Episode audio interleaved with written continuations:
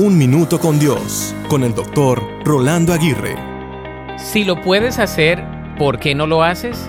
Esa es la cuestión y el dilema de muchos. Si tienes los recursos, las fuerzas, el conocimiento, la experiencia y demás, ¿por qué no lo haces? Si lo has estado pensando, meditando y evaluando, ¿por qué no lo haces? Si has estado esperando, analizando y estratégicamente planeando, ¿por qué no lo haces? Cuando podemos hacer las cosas, muchas veces no las hacemos porque no queremos hacerlas. Cuando podemos hacer las cosas, muchas veces no las hacemos por desidia, por temor, por pereza, por irresponsabilidad, por indecisión, por inseguridad, etc. La verdad es que hay muchas cosas que pudiéramos estar haciendo y hallamos mil excusas para no emprenderlas o llevarlas a cabo.